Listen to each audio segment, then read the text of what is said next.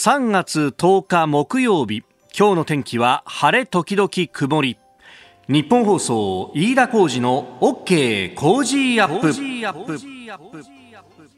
朝6時を過ぎました。おはようございます。日本放送アナウンサーの飯田浩二です。おはようございます。日本放送アナウンサーの新業一華です。日本放送飯田浩二の OK 工事アップこの後8時まで生放送です、えー、先ほどね、えー、上柳さんが朝ぼらけのエンディングのところで、えー、今日の日の出5時59分とい。うふうにおっしゃってました。そうですね。もう6時を過ぎてと。まあ年明けの頃が6時50分ぐらいがね日の出の時間だったんで我々、えー、番組始まる頃は真っ暗だったんですそう冬はもう真っ暗なんですよねね6時は。皇居の方とかだいぶ明るくなってきております有楽町日本放屋上の温度計も6.3度と、はい。えー、いうことで、えー、ちょっとずつちょっとずつあやっぱり春は近づいてきてるんだなという感じでありますが、えー、3月10日木曜日、まあ、今週はですね、えー、11日が東日本大震災から11年ということもあって、えー東日本大震災の、ね、被災地に先週末取材に行ってまいりました、まあ、その模様をリポートをしております、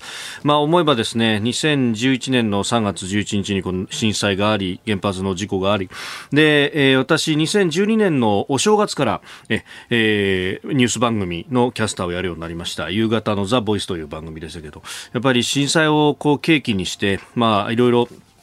言論の空間も変わってきたということもあって、まあ、いろんな意見が聞きたいよねっていうところで始まったニュース番組だったわけですが、でも、あの、やっていく中で、やっぱりこう、現場に入って、現場で、えー、お話聞いてこないと、東京の感覚だけじゃわからないことがいっぱいあるよねっていうのが、特に東日本大震災は、あれだけ多くのところで被害があり、甚大な被害があった、その復興っていうのは、まあ、東京から見ててもわからないことがいっぱいあるよなというのは、やってても思ったことですし、実際に取材に入入れば入るほど、まあ、現地の人たちの気持ちっていうのに本当にあの届いてるのかっていうかですねそれ聞けてるのかっていうのは常にこう自問自答しながらやってきました。でそんな中で今年もまあ取材をしてきたんですがあの取材の前後でですねあの番組というか会社の先輩からこんな本があるから読んでみなよっていうふうに、えー、持ってきてもらったのが春書房というところから出てるですね探訪という本であります、えー、サブタイトルにローカル番組の作り手たちというふうに書いてあってこれあのもともとですね朝日新聞の論説員されていた熊本慎さんという方が、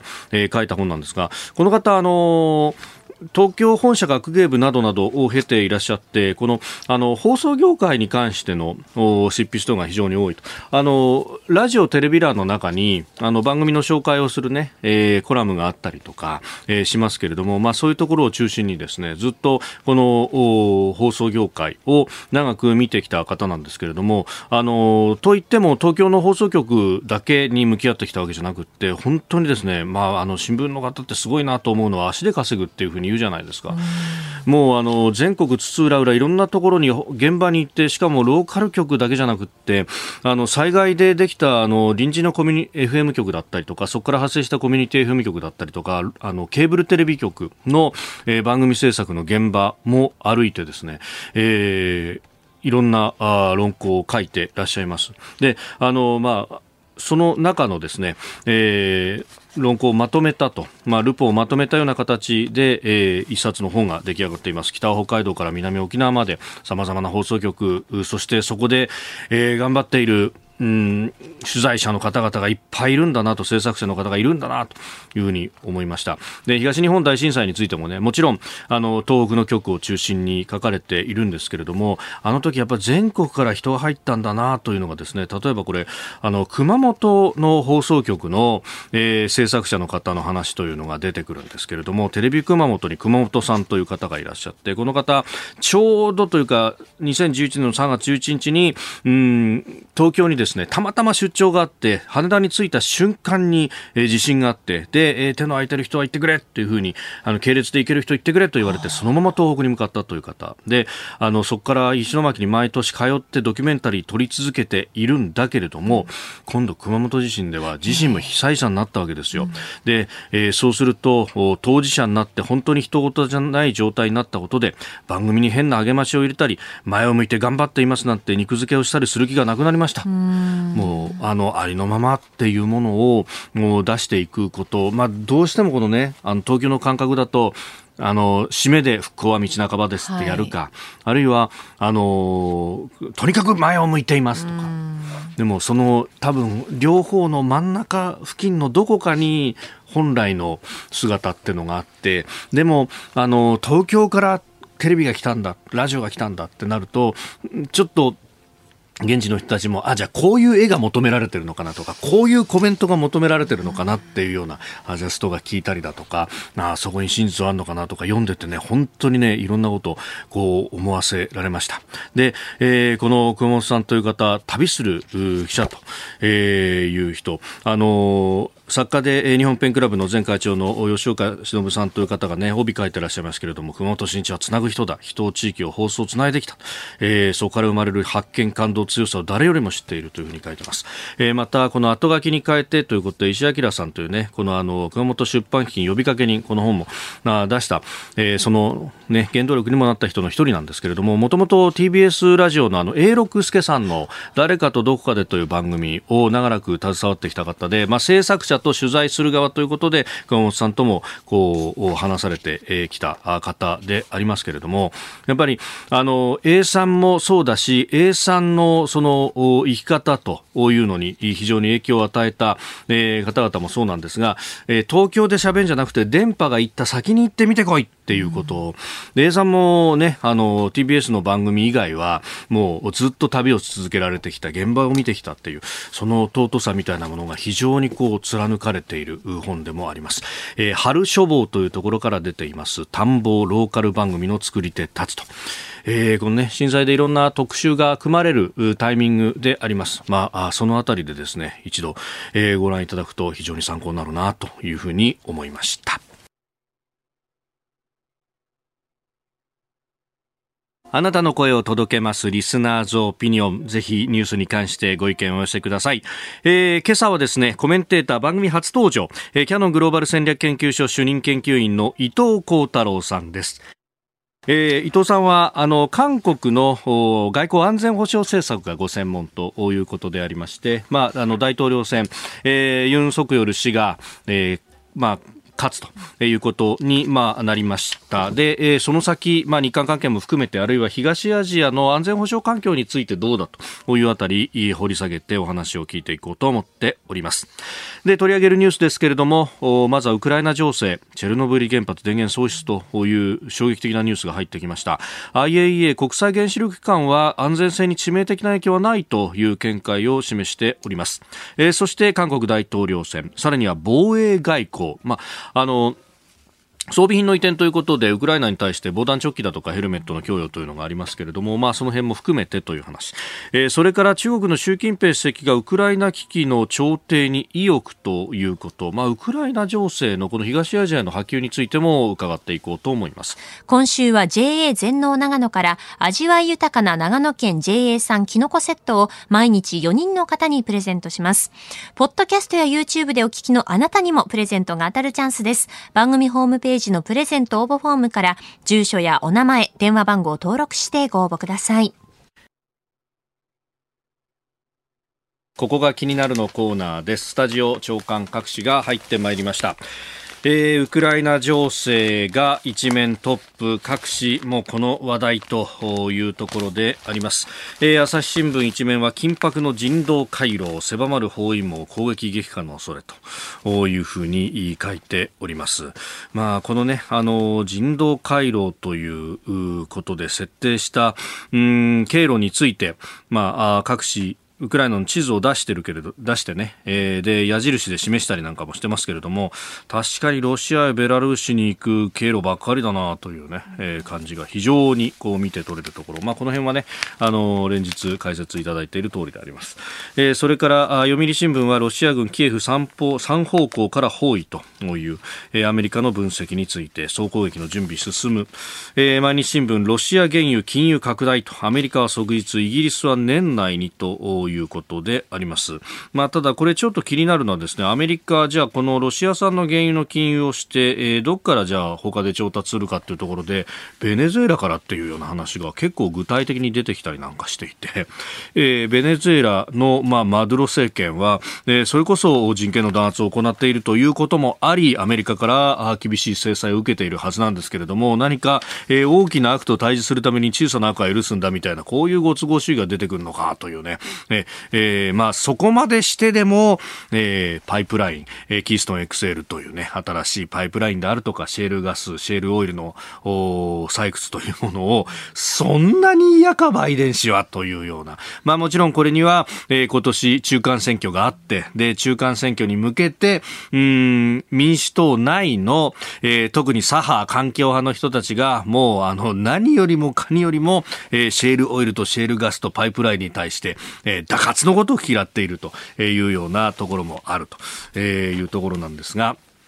えー、それが、まあ、足を引っ張ってるというか弱腰じゃないこれっていうふうに足元を見られてるというのは否めないんじゃないかというふうにも思います、えー、エネルギー政策については産経も米欧ロエネルギー排除いうことを書いておりますが、まあ、このエネルギーのね、えー、政策に関してももうこうなると原油の値段が上がっていくのも目に見えてるしそしてそれが長引くのも目に見えてきていると、えー、他各種もですねあのー小麦の値段も今度の4月以降のあの政府が購入しそして国内業者への売り渡し分17.7%ほど上がるとこうなってくるとパスタやパンの値段も上がるぞなんていうことがね、えー、言われております、まあ、いろんな価格が上がっていく中でえ、えー、じゃあ日本政府はどうするんだというところがまだ出てきていないと。まあ、エネルギーの安定供給を確保するんだとしっかりとやってまいりますということは昨日、えー、岸田総理大臣は、まあ、記者団に対してのぶら下がり取材で答えてはいましたけど、しっかりとのその中身は何なんだというところ。まあ、これ、あの、ことをここに至ってくると、このままいくと、そのコスト面で、例えば電気料金であるとか、えー、ガソリン代であるとか、いろんなものが上がってしまって、えー、景気が非常にすこぶる悪くなってしまうという中で、じゃあその補正予算なりを組んでどう救済していくのか、あるいはエネルギーの話で言えば、えー、原子力発電をどうするのかという話であったりとか、えー、ガソリンの話で言えば、トリガー条項等々、えー、ガソリン税をどうするんだというような話も出てくるはずなんですが、というところです。それから、えー、これ、東京新聞は、まあ、あの、ある意味、東京のローカル紙ということもありますんで、一面で、書いております。他もですね、えー、東京欄で書くことも多いんですが、3月10日、えー、今日は77年前、えー、1945年の、まあ、未明と言いますか、えー、東京大空襲があったということであります。お便りもいただいてます。69歳、みつるさん、東えー、千葉我孫子の方。えー、77年前の今日、東京大空襲がありました。戦後生まれの私はそのことはわかりませんが、両親が健在の時、大空襲の話、よく聞かせてくれました。それは、それは悲惨な状況だったそうです。えー、両親も祖父母と幼い5人の子供を連れて、焼夷弾の降る中、下の狂いで逃げ回ったそうです。えー、現在、ロシアとウクライナ、あウクライナにね、ロシアが侵攻し、多くの方々が犠牲になっています。戦争は絶対ダメです。得るものは何もありません。憎しみだけが残るだけです。とえいうふうにいただいております。この東京大空襲については、あの、ねえー、東京の下町、江東区の下町のあたりにですね、えー、この資料館というものがあるんですが、実はこの資料館というものは、えー、公営ではないということであります。一度あの取材にね、伺ったこともありましたけれども、実はその、確固たる資料というものも、まあ、あまりないんだと。で、その体験談であったりとか、こういうことがここであっただろうというのを地図でプロットしたりなんかして、えー、この空襲のあらましというものをそこで展示してるんですけれども、これ、あの、公的なね、資料というものが、まあ、あの、きちっとまとまったものはないと。えー、もちろんこの一般市民に対する、殺傷というものは、当時の戦時国際法でも、今の国際法でも、えー、禁じられているものであるというのは、このウクライナのね、事例でも何度も言われているところであるんですが、えー、その後、まあ、あの占領したアメリカが実はこの非人道的なことを行っていたそれはあの広島や長崎もまさに同じことであるわけですけれどもそうあの資料館の方々もね広島、長崎はこれだけデータがあるとところが東京に関してはデータすらまとまっていないということは訴え続けなければいけないんだというふうに言ってました。まあ、これはその後のね日米関係云々ということは関係なくきちっとあの検証をすべきことでもあるしそれが人類の英知というものであろうというふうに思うところであります、えー、3月の10日この日付というのもここに我々日本人は、えー、心に刻まなければいけない日付なんだろうと、えー、遠い77年前。しかし、まあ、遠いと言いながらですね私のあの祖母の祖父祖母の世代はまさにこれを、えー、祖父は戦地にそして祖母は、えー、大空襲でということを私ものね、えー、家計でも経験しておりましたので、えー、そしてその話というのは聞いておりました。決して遠い、えー、昔の話ではないということなんだろうと思います、えー、ここが気になるでした。北京パラリンピックインフォメーション新行アナウンサーです。はい。昨日の結果まずは振り返っていきます。昨日はクロスカントリー男女スプリントが行われました。男子スプリントフリー立って滑るクラスで新田佳大選手、川除大輝選手、女子スプリントフリー立って滑るクラスで安倍ゆりか選手が予選を突破して準決勝に進みましたが、決勝進出はなりませんでした。えー、それでですね、今日の見どころなんですけれども、おいおいアルペンスキー男子の大回転があります。場する日本人の選手なんですけれども、立って滑る立位のクラスは、青木大和選手、小池岳太選手、東海正彦選手、座って滑る座位のクラスは、藤原哲選手、加納明選手、森井大輝選手、鈴木武選手です。うん、これまでですね、滑降とスーパー大回転の、いわゆるその高速系種目と言われる2種目、そして、えー、スーパー複合が行われてきたんですが、はい、今回はですね、技術系種目の大回転です。高いスピードでスキー板を滑らせる技術と正確にターンする高い技術が求められる種目なんですよね。はい、2本滑った合計タイムで競われますので、うんうん、逆転劇もこうしばしば起こるというのが醍醐味なんですよ。なるほど、うん、最後まで目が離せない。目が離せません。うん、2本滑るまでわかりません。うん、えそんな大回転の注目選手ですが、まあ皆さん注目なんですけれども、はい、中でも、えー、やっぱりですね、パラリンピック6大会連続出場の森井大輝選手ですね。うんはい、えー、5日土曜日から3日連続でレースをこなして、格好とそうなんですよ。格好とスーパー大回転ですでに2個の銅メダルを獲得しています。これでですね、5大会連続のメダル獲得を成し遂げたんですよね。えー、おととい記者会見があったんですが、うん、2種目とも3位という成績を残すことができて、嬉しく思っている部分と、そうではない部分と複雑な状況だと、なるほど。率直な思いを語っております。やっぱりもっといい色のメダルをっていうのは、思いとしてもあるわけだよね。そうなんですね。今までこう出場してきて獲得してきたメダルの中で森井選手は金メダルだけまだ手にしていないんですよね。なるほど。これ5大会連続メダルはもらってるけれども。けれども、金メダルはまだというところで、そこをやっぱり目指してここまでやってきたという思いがありますので、今日の大回転、はい、悲願の金メダルを目指します。えそして7日月曜日にスーパー複合座位で5位になった鈴木猛史選手、はい、鈴木選手はですね、ピョンチャンパラリンピックの回転で4位を獲得していまして、ほうほう技術系は得意な選手なんですよね。なるほど。で、滑降スーパー大回転では惜しくもメダルを逃しておりまして、リベンジに燃えております。そして、コージーアップに出演してくださった立って滑るクラスの小池岳太選手も出場です。はいはい。インタビューの時にはですね、自分の限界を突破できるように頑張りますとも意気込みを語っておりましたので、渾身の滑りにも注目ですね。なるほど。でも気になるのはさ、これゲレンダのコンディションだよね。いやなんですよ。あの今回ですね、このアルペンスキーの競技が行われている国家アルペンスキーセンターに関して、はい、あの、先日スーパー複合で村岡桃佳選手も回転のコースについて言及したんですけれど、雪質にその時やっぱり苦しめられて、バーンの硬さや雪質が高速系のコースと違って、自分もスキーの調子も対応しきれなかった。っっておっしゃってたんですよ。調整しきれなかった調整しきれなかったと。で、しかもですね、あの、大会組織委員会が今後気温の上昇が予想されて、まあ、雪が溶ける恐れがあるということで、うん、競技の開始時間や明日以降の日程を変更したんですよ。あら。はい。で、今日10日から4日間とも1時間半競技の開始時間が早まりまして、うん、えー、どれもですね、日本時間午前9時30分からになりました。ほう。これさ、競技開始時間に合わせて起きる時間まで決めてやってるわけじゃない？寝る時間起きる時間も全部そうだよね。そうです、そうです。本当さ、そういうところをさ、この北京の大会の組織委員会っていうのは考えてんのかと、なんでここでやってんだっていうのはすごく思うところですが、まあ、それはそれとして。はい、選手の皆さんは全力を尽くすと思いますので、ねまあ、朝早まったことでの調整、雪質、もちろんね、心配なんですけれども、うん、え日本選手の皆さん、本当頑張ってほしいと思います。以上、北京2022パラリンピックインフォメーションでした。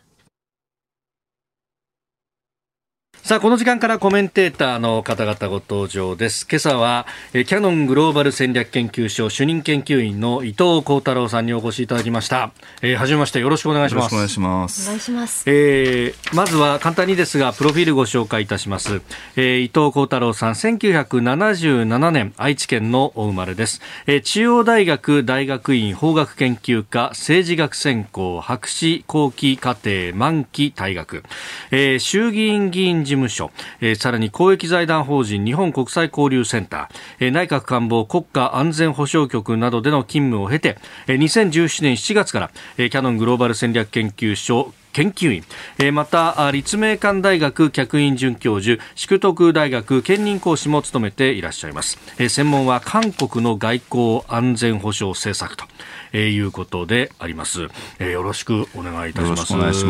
します。あの経歴を拝見するとまあ様々な、えー、ところでうんで安全保障局、国家安全保障局、NSS の中でもと、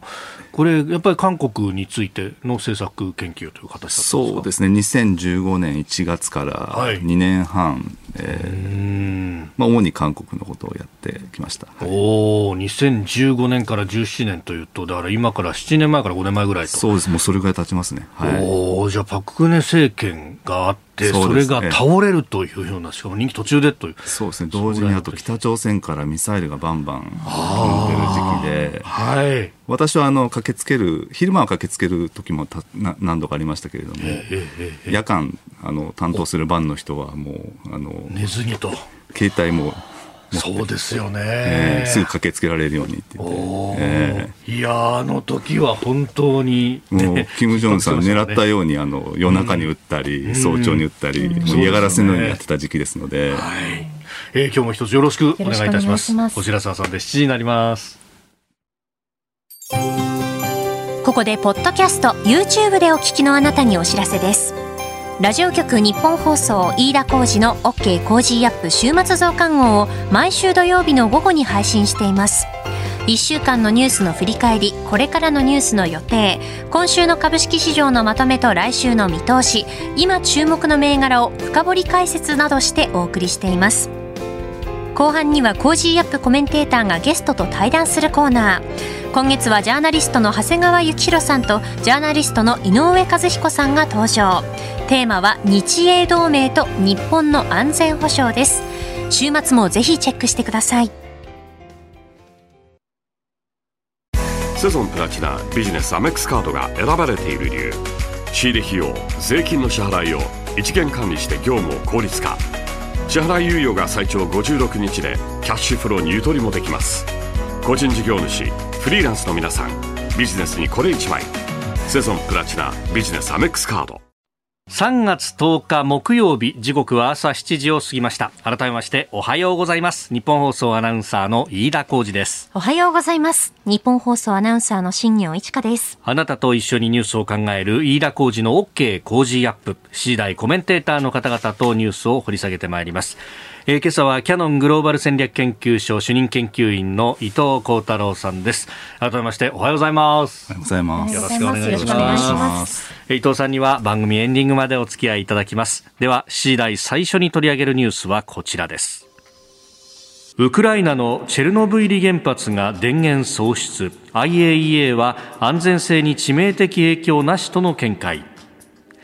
ウクライナのチェルノブイリ原発について、えー、クレバ外相は9日電源が失われたとツイッターに投稿しました。これを受けまして IAEA 国際原子力機関はツイッターへの投稿で安全性への致命的な影響はないとしております。えー、キエフからの高圧電線に停電が起きたということが直接の原因だということなんですけれども、うんこのね、ロシアのやり方というのは、なんというか、想像を超えてきますよね。そうですね、われわれが想像する以上の、もう本当にあの現実主義というか、う目標達成のためには手段を選ばないという感じがしますね。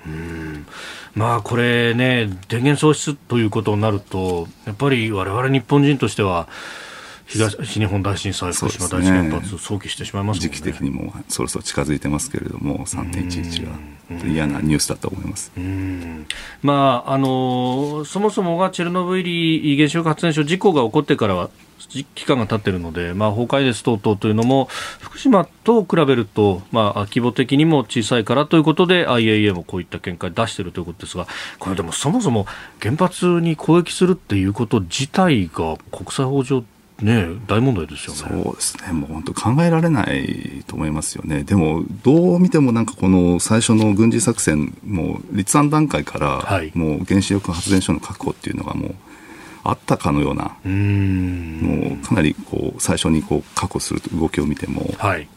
だプーチンさんにとってはもう織り込み済みというかむしろちゃんとそこをしっかり戦略上取りに行くっていう意思がすごい強く見えますよね。うん。でまあ、これねあの今日の紙面などは人道回廊についての話などが出てますけれども、これ全体を見てどちらが推してるとかどうご覧になりますか？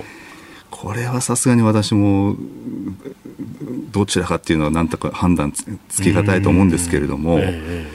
まあ、ウクライナが相当前線してるっていうことは事実ですよね。えー、まあ、これはウクライナ一国でね、どこまでこの前線できるかっていうところですけど、まあ、アメリカなど、まあ、西側諸国、兵は出さないけれどもと言ってますよね、その辺ってどうなんですか？あのバイデンさんがその派遣しないっていうことが相当強いメッセージになってですね、はい。まあ、弱いんじゃないかっていうこうこう心配を生んだと思うんですけれども、まあ、同時に解釈すると、はい、裏ではいろんなことをちゃんとあらゆるとありとあらゆることをやるぞという決意表明だったのかなと個人的には思っています。やはりあれだけ正確にですね、はい、あのウクライナ軍がロシアの戦力をですねこう戦ってこうかなり勝利を上げているっていうのは事実のようなのでそうそう単にウクライナだけの能力でできたと思う私は個人的には思えない。何かしらのはい、そのインテリジェンスなりの支援があってここまで前線できてるのかなと。うんまあ、あの、ロシアが誇るその戦車、機構部隊に対して、こう、上から、蛍光のミサイルで上からこう、叩けるみたいな、あの、結構精密な兵器が、ジャベリンっていうんですか、いっぱい入ってるみたいですね。ジャベリンは、まあ、あの、開戦前からもうアメリカが準備して相当数入れてましたんで、ええ。ー、それでも足りなくて今またっていう話ですよね、必要だってことで。はい。まあ、あとトルコから無人攻撃バイラクタルっていう、まあ、一番売れてる、あのアゼルバイジャンとアルメニアの時も、えー、あの時に活躍しましたけれども、えー、映像なんかも今公開されてますけど高度200メーターぐらいの低空からもう正確にその一番あの弱いところ。弱いところ、はい、あの長距離ミサイルあるんですね。それを打撃して、うん、でロシア兵はこう四方にどこから撃ってくるか分かんなくて、はい、逃げてる映画を公開してますけれども。やはりああいう車列がどこにあるのかっていうのも、はい、えー、情報重要ですから。うん。かなりそういういろんな我々の見えないところでの、はい、こう熾烈な戦いっていうのを繰り広げてるんじ。ゃないかと。まあ、表に出てくるそういうこう、ね、戦いの部分だけじゃなくて情報の収集の部分ではやっぱりこうアメリカあるいはイギリスってところは一日の長があるわけですそうですね。今回もう象徴的ですけど始まる前に、はい、あれあえて公開して衛星とかそういうものを使ってその戦力で写真も見せて、はい、これだけ集まってんだぞと。それを動いたらそれも分かるとか。もう今なんか100%近くのその前線部隊がね、はい、とあれも量的なところもしっかり把握してると。これはやっぱりアメリカ強いな。またにアメリカだけじゃなくてイギリスも含めた同盟国の情報収集能力ってのは強いんじゃないかなと。うんまあ、この、まあ、ウクライナ情勢、えー、等々、まあ、これが、ね、東アジアにもどう波及してくるかというあたりも今日は掘り下げてお話を聞いていきたいと思います。今日もよろしくお願いします。よろしくお願いします。おはようニュースネットワーク。東京有楽町日本放送キーステーションに全国のラジオ局21局を結んでお届けいたします。時刻は7時11分を過ぎました。おはようございます。日本放送アナウンサーの飯田浩二です。今朝のコメンテーターはキャノングローバル戦略研究所主任研究員の伊藤幸太郎さん。取り上げるニュースはこちらです。新韓国大統領に野党ユン・ソクヨル氏5年ぶり保守政権誕生。昨日5年に一度の韓国大統領選挙の投開票が行われました。公共放送の KBS が今日午前3時半前に保守系の最大野党国民の力のユン・ソクヨル氏が革新系与党のイ・ジェミョン氏を制して当選を確実にしたと伝えております。でそのイ・ジェミョン氏は今日未明ソウルの党本部で記者会見を開きまして最善を尽くしたが期待に応えられなかったとしてすべては私の力不足のせいだ。皆さんの敗北でも民主党の敗北でもない。すべての責任は私にあると、え敗北を認めております、まあ、敗北宣言を出したということでありますがまあ、あのユンさんに決まったというところなんですけど、これはどうなんですか、下馬評通りだったのか、結構接戦だって言われてましたよね。そうですね。もう最後の最後までわからないって、大々接戦ってこう言われてましたね、史上丸に見る。あ、えー、こんなに差が開かないってことは、今までだとあまりなかったわけですか？そうですね、キム・デジュンさんが大統領に決まった時の選挙が一番競ってたんじゃないですかね、1点それでも 1. 点何パーセントですか、差が、えー、今回 0. 点何パーセントでしたよね、8とか確か。えー、えー、もう1%満たないぐらいの差と。えーうん。投票率はまあ77.1%という暫定値が出てますけれども、投票率は変わらずだったというそうですね、韓国大あの、投票率はあの基本的に高いですし、あの世代ごとにもあの若い人も投票しますんで、はい、これぐらいの数字は出ますね。うん、えー、あの伊藤さん、今回のこの大統領選、争点はどこにあったと考えられますか？争点はですねやはりあの政権交代を求めるのか求めないのか、はい、でその求める理由としては、まあ、ムン・ジェインさんがですね、はい、8割近い国民の支持を得ながら、うんうんうん、あの一番やるべきことであった公平公正、はい、あと格差是正、まあ、その一つの政策として不動産政策、うん、ここがなかなか変えられなかったっていうところでこれをじゃあ変えるために、はい政権交代して変えようとするのか抜本的に変える方向に行くのか、うん、それともその精神を受け継いだ与党の候補者が新たなマインドで変えていくのか、はい、ここがまあ問われた。選挙だったと思います、うん。まあ、不動産価格、これ、ソウル市内は相当高騰してるわけですか？そうですね、もうコロナなんで2年以上行ってないですけれども、前回行った時よく覚えてるのはですね、はい、そのお金持ちエリアに住んでる方と話す機会があって、うん。はい、そのアプリで不動産価格が全部マップに出るよく見てるんですよ。なんだと言ったらですね、はい、その自分のマンションがどれくらい値段が日々上がってるか分かるんだと、うんうんうん、でそうするとなんかそのお隣の奥さんが持ってる不動産価格も上がってるけど自分は下がったとかですね。なるほど。そういう話はこう日常的にしてるらしいんですよ。へえ。そうそう。お金持ちは不動産資産を持ってるので、うん、日々こう不動産価格上がったとかこれで上がったら売るって富を得るとか、はい、一方でいろいろ日本でも報道されてますけど格差がどんどん激しくなっていって、はい、えーそういう現状があるっていうことですね。あの日本でも、ね、一部言われてますけれども、その格差がこう広がってくるということ、そしてそれがやっぱり一番影響を受けるのは若い人たちだと、そうですね。えー、ね生まれた家によって変わってくるんじゃないかというようなことも言われてます、えー、その辺で今回のその若者層の大統領選に対しての捉え方っていうのはどうだったんですか？あのそもそもなんですけど、はい、今回、その史上最悪のあの選びたくないんだけど選ばなくちゃいけない大統領選挙って言われてるんですよね。両方どっちかこうカリスマがあってですね、はい、でなんかその人だとやってくれるってことではなくて、なんかこう、まあ、どっちかといえばこっちっていう感じでどっちがマシかと。マシかっていう、まあ、感じで選ばれた選挙なので、はい、若者も最後までやはり投票行動を決めかねてましたよね、調査によると、20代、30代、そこが不動層で最後の勝負の決めを決め手となると言われてましたけれども、これがどうやらなんか綺麗に分かれたようなので、分かれた、えー、なんかいいように分配されたことによって、最後まで接戦で。接戦になったようなので、なかなかじゃあ若者がどうかっていうことはない。ただ若者はちゃんと投票行動してますから、はい、それに政治家は答えなくちゃいけないので、まあ、それはちゃんと方針として今後示していくと思います、新政権は。あのそれこそムン・ジェイン政権も若者に雇用をちゃんと作り出すんだというところは、あの政権発足の前、あるいは政権発足当時言ってましたけれども、やっぱりそれがいまいちうまくいかなかったじゃないかって不満があるわけですか？そうですね。あのムン・ジェイン政権ですよね、あのやろうとしたんですけれども、はい、なんかこうポピュリスポピュリズム的なあの公務員のなんか非正規雇用を増やしたりとかですね、はい、あれだったと思うんですけれども、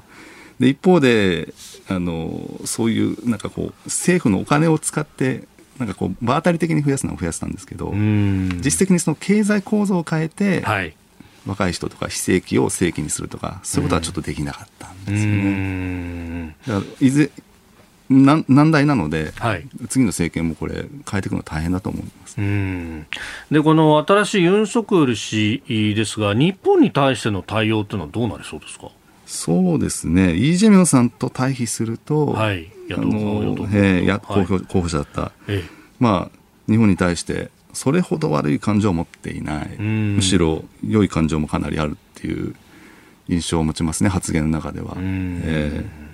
そうすると、まあ、日韓関係も改善にいくのか、これ、そのいわゆる徴用工問題で現金差し押さえた資産を現金化するのかっていうのが今、危機の課題になってますね。危機の課題ですね。はい。その辺ってどうなりそうなんですか？えっと、その辺は、ユン・ソギョルさんはあの選挙戦を通じてグランドバーゲンといってその全部他の問題も含めて、はい、一括で解決すると言ってるんですけどじゃあどうやって一括で解決するのかっていうところ。をだ今後おそらくムン・ジェイン政権の時は、はい、コミュニケーションもなかったわけですよね。日本の立場としては向こうにボールがあるので、はい、えー、向こうから来て当然だっていう感じだったんですけど新しい政権になって、はい、じゃあお互いが歩み寄ってコミュニケーションを取るとこまでいけるかっていうのが最初の焦点じゃないのかなと。えー今後あの、今、当選人っていう肩書きになったんですね、当選して。はい、まだ就任はしてないですもんね。就任はしてないです。うん、で、この後いろいろ人事とかやるんですけれども、はい、まず最初にその、えー、中間の,、はい、あの大使と会うんですね。おなるほど、ソウルにいる各国の大使と会っていく。でそうすると、最初にアメリカ大使とまあ必ず会うわけなんですけれども、うんうんうん、次がだからパク・クネさんの時から中国になったわけですよね。あなるほどでその後日本大使になったとか。はいで、ユン・ソギョルさんはもう最初に訪問するのはアメリカの国、アメリカで、2番目に訪問するのは日本と言っていたので、そこをまず、大使と会うのも、順番どうなのかなっていうのがまず、そこでどんな話があるか。えー、もうおそらくもう、用意どんでスタートしてるんで、はい、あの日本の外務省も含めて、実務者の方々は、もう本格的に向こうと話し合いは進むと思いますけどね。これ、韓国の東アジア外交全体に対するスタンスなんですが、その今までの革新政権だと、どっちかというと、北や中国に近いんじゃないかということが言われてました、まあ、それが事実だったかどうかも含めて、今後もどうなるかというのは、そうですね、ムン・ジェイン政権の、まあ、欠点というか、まあ、やっぱり南北政策が外交政策の上位になったんですよね。北朝鮮に対してどうするかということですね、えー、それを自分たち独自に周りに邪魔されないで、はい、でやるためにどうするか、でそれを担保するために外交政策どうするかって落とし方だったので、それがユンさんになると、はい、まず米韓同盟を健康にっていう、この今までの旧来、従来の伝統的な韓国の外交安全保障政策のその決まりに回帰するので。はいえー、日本と協調的な姿勢も取るでしょうし、他の同盟国です、あのアメリカとの同盟国ですね、オーストラリアとか、はい、まあ、クワッドに関してもかなり踏み込んだ発言してますけれども、アジえーと、なかなかムン・ジェイン政権時代定まらなかったインド太平洋に関する関与っていうのを、はい、まあ、明確に示す可能性もありますね。うん。あのムン・ジェイン政権でも TPP にも手を挙げるという、ね、最後の方でしたね、はい、最後の方に話ありましたが、えー、これも具体的に進んでいきそうですこれもそうですね、進んでいくと思います。でむしろ日本とのコミュニケーションが進んでですね、わだかまりがなくなっていけば、はい。まあ、日本としてもあの韓国を引き入れてっていう感じの流れに変わるかもしれないですね。他のオーストラリアとかはもう韓国が入るの大歓迎してますから、えー、日本がどうだって話ではないんですよね。えー、まあ、そうなっていくとこれアメリカにとってはそういう流れっていうのは悪くないわけですよね。そうですね。うん、あと米韓合同軍事演習どうするかとか、はい、だいぶ縮小してましたよね。縮小してました、あれがやっぱり米韓連合戦力、これを落としてるんじゃないかっていうのが今のこのユンさんたちの問題意識なので、まあ、春は間に合わないにしても、はい、夏からどうするのか。それをやるにして政権基盤はどうですか？政権基盤はやっぱり弱いと言わざるを得ないですね、ユンさん自身も国政経験ないですし。はい。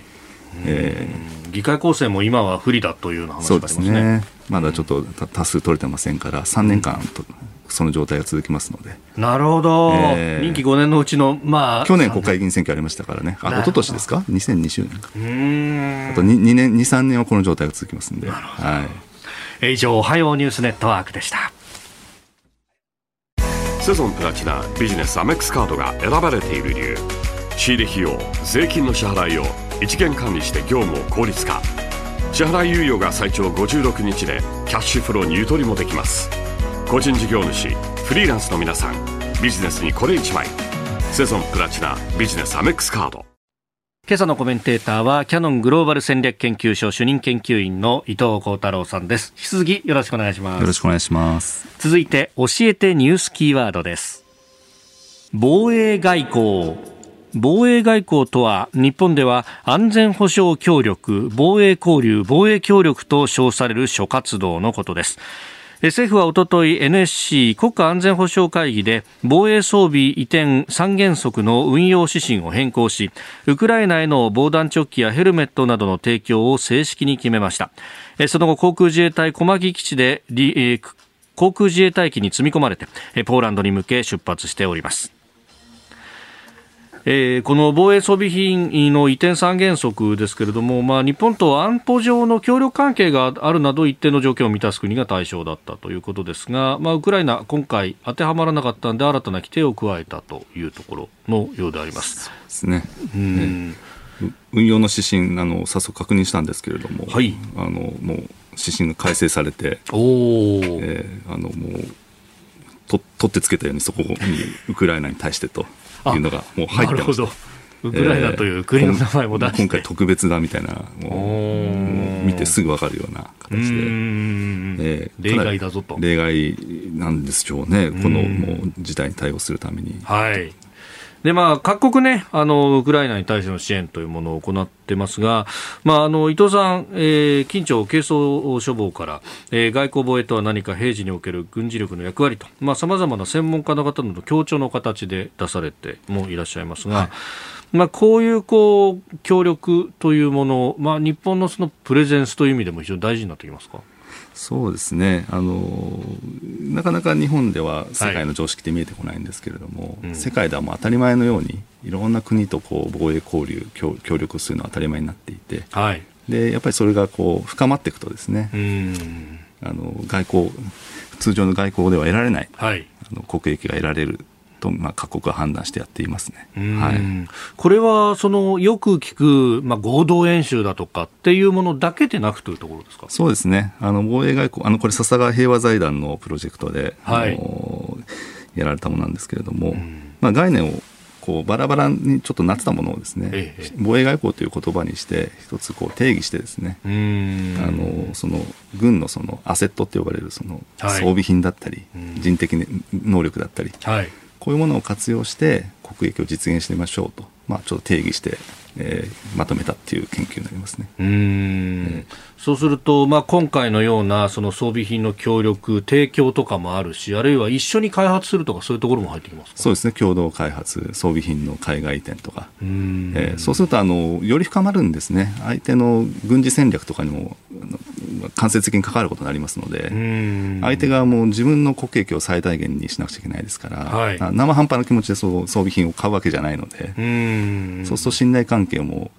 広がっていくんですね。うん、まあ本当ね、えー、その中でこう協定を結んだりとか。えー、それこそあの部品とかエキムの総合提供協定みたいなものもありますよね、あの部品をこうお互いに融通できるようにするとか、はい、これもあのかなり踏み込んだ協力になっていくと思いますけど、こういうものも駆使しながら、例えばオーストラリアだとか周辺国とやっていくっていうのが大事ですそうですね、今年、えーと、円滑化協定ですか、はい、訓練の中でも、だからもう事実上、オーストラリア、準同盟化したってこう言われていますよね。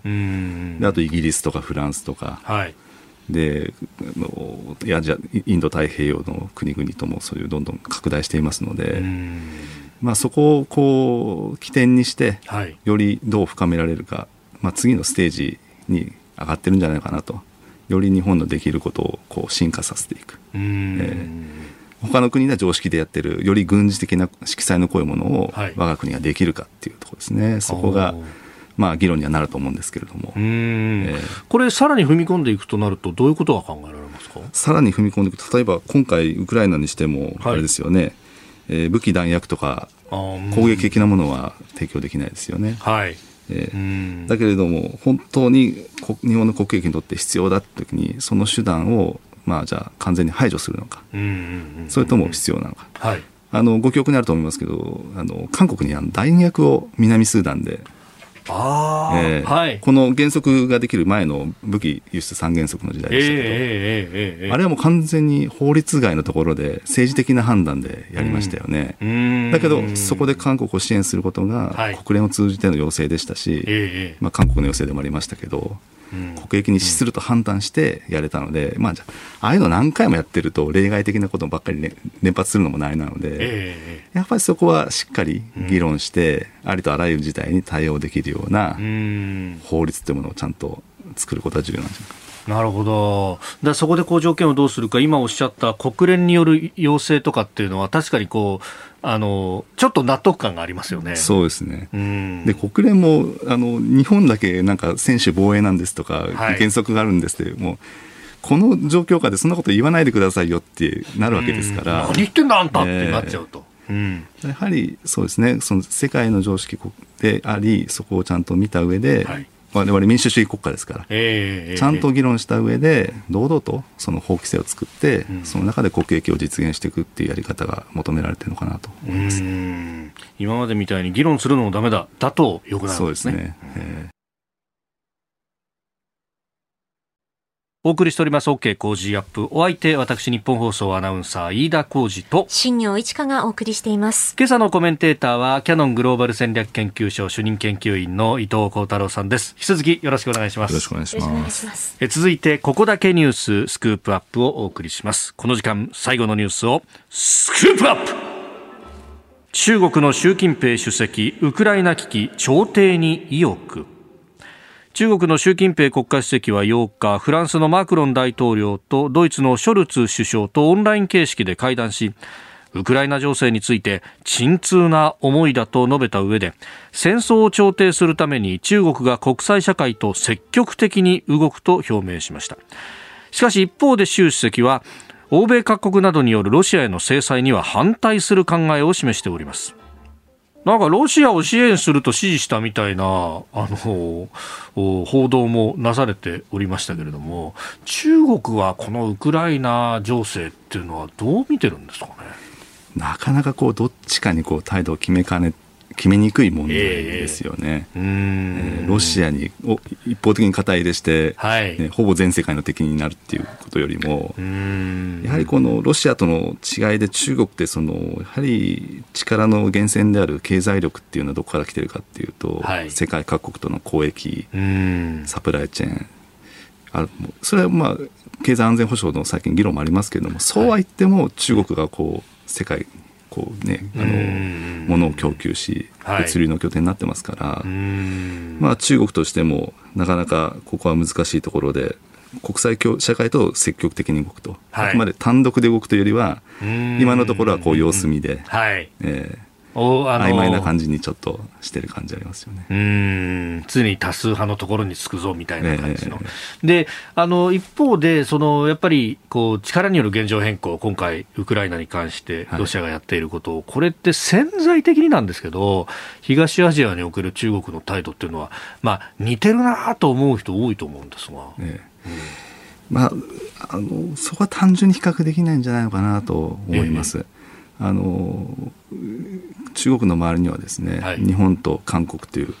アメリカの二大同盟国がいますし、うん、でこの二大同盟国がそれぞれ最新の兵器を持ってるわけですよ、はい、で戦力もあるわけです、うん、やっぱりそれが中国の抑止になっているのは事実なんですね、うん、まあ、あのムン・ジェイン政権でだいぶ弱まってしまったということがあると思うんですけど、はい、これでユン・ソギョル政権になってですね、えー、そこが復元されていくという動きが働いていくでしょうから、はいやはり中国としてはやりにくい、うん、踏み込みにくいところになると思います。なるほど、はい、そうすると、あのおいそれとそこでね、ウクライナがあるから、こっちもって言って、台湾を取るんじゃないかみたいな話が言われますけど、そんなに軽率に動くもんでもなさそう。ですね、なかなかやっぱりこう見えない部分がより増えたんじゃないですかね。圧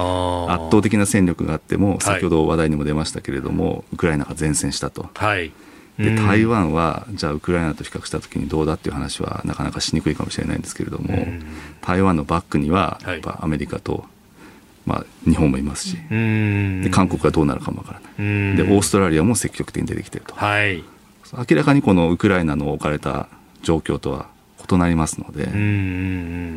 なかなか中国としては難しいですよね。なるほど。うんあの今も少しありましたが、韓国政権が変わったというところで、やっぱりそこのこう列に韓国が再びこう出てくるという、まあ、日本やオーストラリアや、あるいはクアッドの枠組みだとかっていうところ、はい、この辺に、まあ、東アジア外交、そうするとバランスちょっと変わってきますか？そうですね。あのムン・ジェイン政権ってこうなんか北になんか傾倒してるとか、はい、中国にひざまずいてるとかよく日本では言われがちですけれども、はい、